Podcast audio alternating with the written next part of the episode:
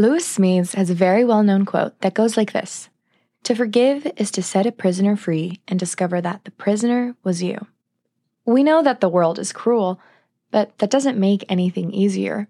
In fact, sometimes it feels impossible to find peace because we've been so betrayed or hurt or traumatized. Sometimes it feels as if we'll never find joy again, and that can be really scary. The thing is, when we hold on to a situation that occurred to us and we refuse to forgive, it begins to destroy us from the inside, adding to whatever happened in the first place. But forgiveness can be so difficult, especially when the worst has been done. So, why is it still so important?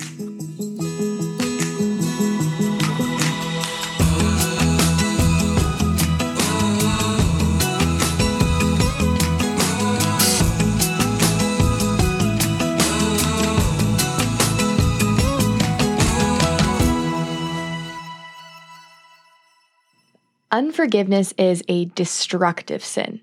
It not only leads to bitterness, which the Bible warns against, but that bitterness brewing within causes heaps of harm. Hebrews 12:15 says that we should see to it that no one fails to obtain the grace of God, that no root of bitterness springs up and causes trouble, and by it many become defiled. Bitterness thrives in the hearts of the unforgiving, and that resentment that grows within clouds judgment and causes grief. The hatred that forms blinds and twists our peace into misery. In fact, many scientific studies have found that forgiveness not only affects the psychological, but the physical as well. It not only breeds negative emotions that lead to anxiety and depression and so on, but it has been found to be a factor in chronic pain, chronic illnesses, and even the length of life. It isn't only mental. Unforgiveness and the resentment and bitterness that is associated with it can throw us deep under. Choosing to not forgive creates an unbeatable battle that will destroy us unless we surrender. And this battle can cost us everything. It hurts more to stay resentful than to forgive. The unexpected problem with unforgiveness is that the bitterness that simmers will always have you lose and be unhappy. And the thing is, the devil wants you to keep the bitterness because he wants you to be focused on something else. He doesn't want you to forgive and let yourself grow. He doesn't want you to find peace in God. He wants to keep you stuck and miserable. So when we choose to stay bitter at someone, the devil succeeds.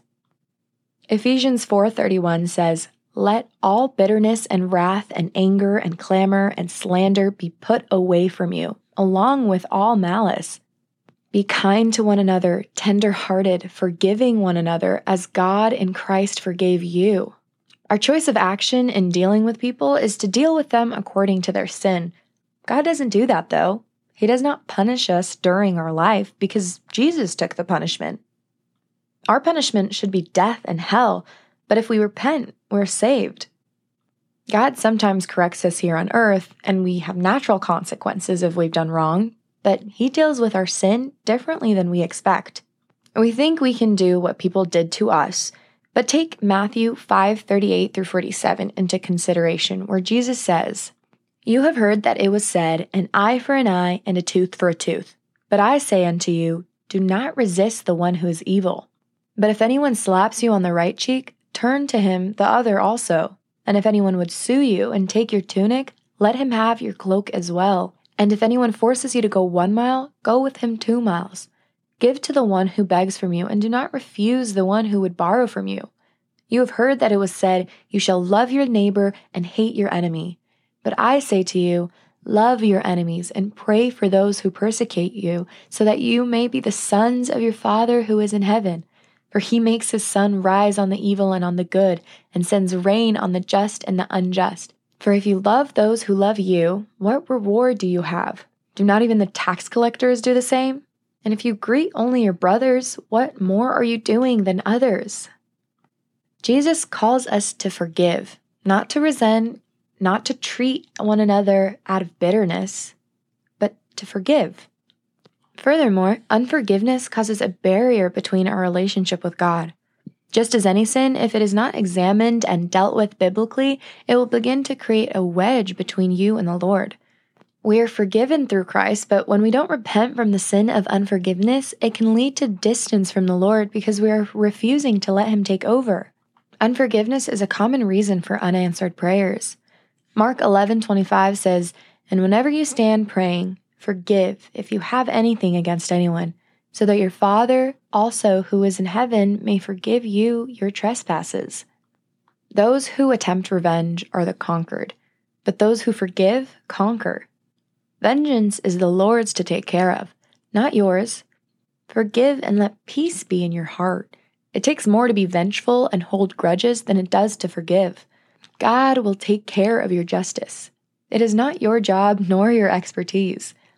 Let your heart be freed, otherwise, you will suffer further. God stretches out his hand to give us peace. In this world, we will be hurt and transgressed against, but He doesn't want us to suffer more than we already have. It isn't easy to forgive, but with Jesus, we can do it. In Matthew 18, verses 21 and 22, it is written Then Peter came up and said to him, Lord, how often will my brother sin against me and I forgive him? As many as seven times? And Jesus said to him, I do not say to you seven times, but seventy seven times. Jesus knows people will mess up and do bad things, and so he says, as many times as it takes, forgive. Usually, we'll first have to choose to forgive objectively and then pray for the heart to follow. Objective forgiveness is doing so with your mind, but emotional forgiveness is being able to do so with your heart, and that is where the Lord can intercede and bring us peace and strength. 1 Peter chapter 3 verse 9 says, "Do not repay evil for evil or reviling for reviling, but on the contrary, bless, for to this you were called, that you may obtain a blessing." When we forgive, we allow for the peace to resume and for our hearts to be set free from the chains of resentment. When we choose to forgive, it doesn't mean we're excusing or forgetting or ignoring what was done to us. It instead means that we're no longer confined to someone else's harm or defined by the situation that happened. It provides a path to contentment and joy. No longer do you have to be continuously put through the pain over and over. You get to heal. Forgiveness is mentioned numerous times in the Bible, and one of the greatest examples comes from Genesis in the story of Joseph. Most know of his story, but for those of you who don't, I'll recap. Joseph was the youngest and most favored son of Jacob. His brothers envied him from the start, and when their father gave Joseph a beautiful coat of many colors over any of them, they were angered. They hated Joseph for being the favorite and refused to be kind to him. They despised Joseph so much that one day, as Joseph was coming to find his brothers out in the fields, they conspired against him, as Genesis 37:18 says.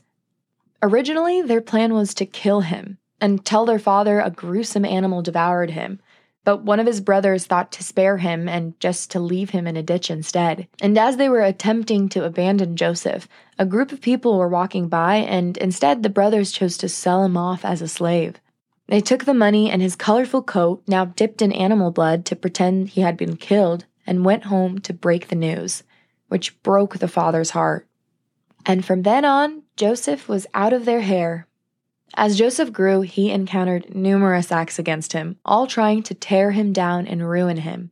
But God was with Joseph, and despite his extreme hardships, Joseph stepped out of his misery and climbed to the second of command in Egypt, right under Pharaoh. During this time, there comes upon the land an intense famine. The brothers of Joseph travel to Egypt in order to obtain food for their starving families, and they come face to face with the man in charge, Joseph the same Joseph they sold off and hoped death upon. But his brothers don't recognize him as he recognizes them. In Genesis 42, we see the interaction that Joseph has with his brothers who committed terror against him. But he doesn't act vindictive. Instead, he sets a test. Knowing they do not know where their youngest brother is, or if he's even alive, Joseph asks them to bring him forth if they want food. But of course, they're unable to do so. At this moment, the brothers still don't know that their youngest brother stands before them, but Joseph knew them and all that they had caused in his life. Still, Joseph was not bitter because he gave it to God and he learned to forgive his brothers for the cruelty after all these years. He plays through with his test, though, and fast forward a bit, Joseph finally reveals himself to his brothers, and they are in shock. But Joseph doesn't snap back cruelly as they had acted towards him. No, he blesses them and invites them and their families to move in with him and to rejoice with him. Towards the end of Genesis, Joseph says something profound about his situation and the reason for his forgiveness. In chapter 50, verse 20, he says, As for you, you meant evil against me, but God meant it for good. God transformed their intended evil into joy, death into life. God used that situation that Joseph was in to change the trajectory of what was assumed. And as he did this with Joseph, he does with us. Regardless of what was done to us, we can escape from the hurt and be transformed by God's grace. In Luke chapter 15, verse 11 and on, we hear a parable about another son and his father. This parable that Jesus tells to his audience is a short one, but boy is it good. There once was a father with two sons who split his money between the two at the request of the younger son.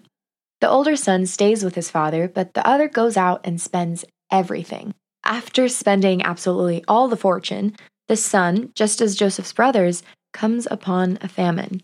He was so hungry that at the field that he was now working at, he was considering eating the pig food just to survive. As he considers this, he realizes that he messed up big time and thinks to himself, if I'm going to be a servant, I might as well be a servant to my father where I'll at least eat human food.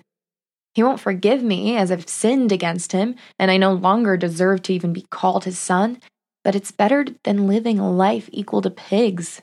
And so he heads home, reciting his apology in his head in hopes that his father will accept him into his home, even if it is just to be a servant.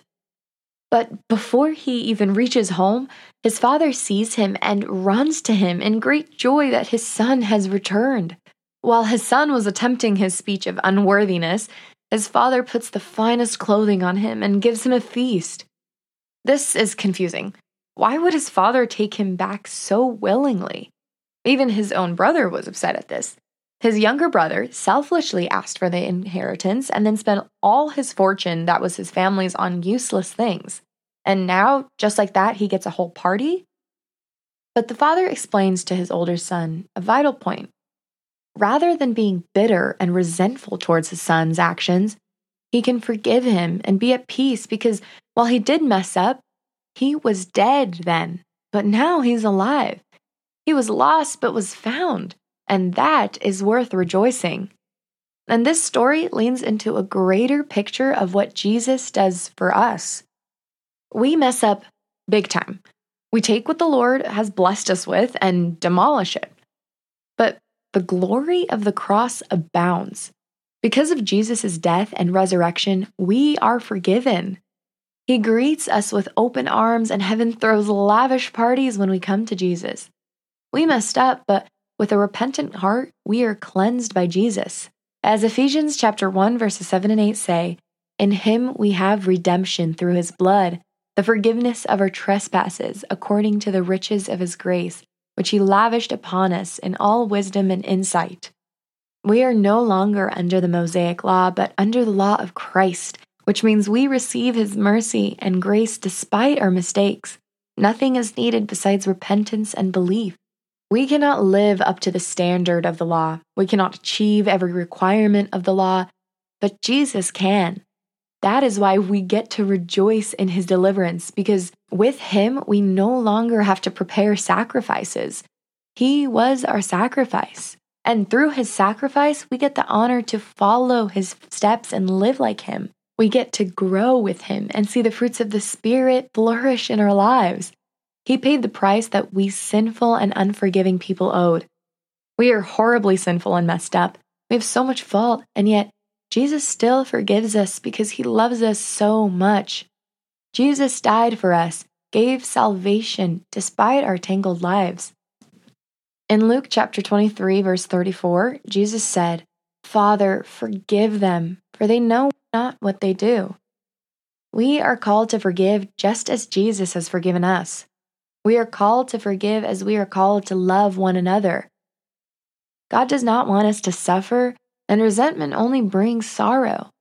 but in Christ we are forgiven. So love and pardon. Strive to be as Jesus is. Forgiving isn't the easiest act, but darn is it the most relieving choice to make because Jesus takes what was placed upon us and he delivers us. We don't have to suffer with the harm because he is going to take care of it. Daniel chapter 9 verse 9 says, "The Lord our God is merciful and forgiving, even though we have rebelled against him." We get to sit with him and find peace. It's not easy, but it is worth it. I have been hurt, but even the hardest thing that I have endured no longer holds a tie to me because Jesus is dealing with it. There are tougher days than others, but as I learn to forgive with my heart, Jesus cleanses me. If you've been hurt or betrayed or whatever it may be, give it to Jesus and forgive those who've wronged you. Let Him take care of the situation so you don't have to continue to suffer. He is our gracious Father who cares so, so deeply for us. And if you've messed up, you're in luck because as 1 John chapter 1 verse 9 says, if we confess our sins, he is faithful and just to forgive us our sins and to cleanse us from all unrighteousness. God is so good indeed, and we get to rejoice in the forgiveness we receive and in our freedom in Him an opportunity to pass on this incredible gift to others. Forgiveness can sometimes be tough, but it is so worth it, and Jesus can help us get through it. As always, thank you so much for listening to this episode of Metanoia, and I hope that God blesses each and every one of you. You are always welcome to message me if you have any questions, comments, or just want to chat. Episode 2 and 3 were spaced out heavily, unfortunately, but the next episode won't be as long, so stay tuned for episode 4. I would love it if you subscribed and left a five star review on Apple Podcasts, and more than happy to chat with any of you. Thank you so much for listening, and I'll chat with you next time on Metanoia.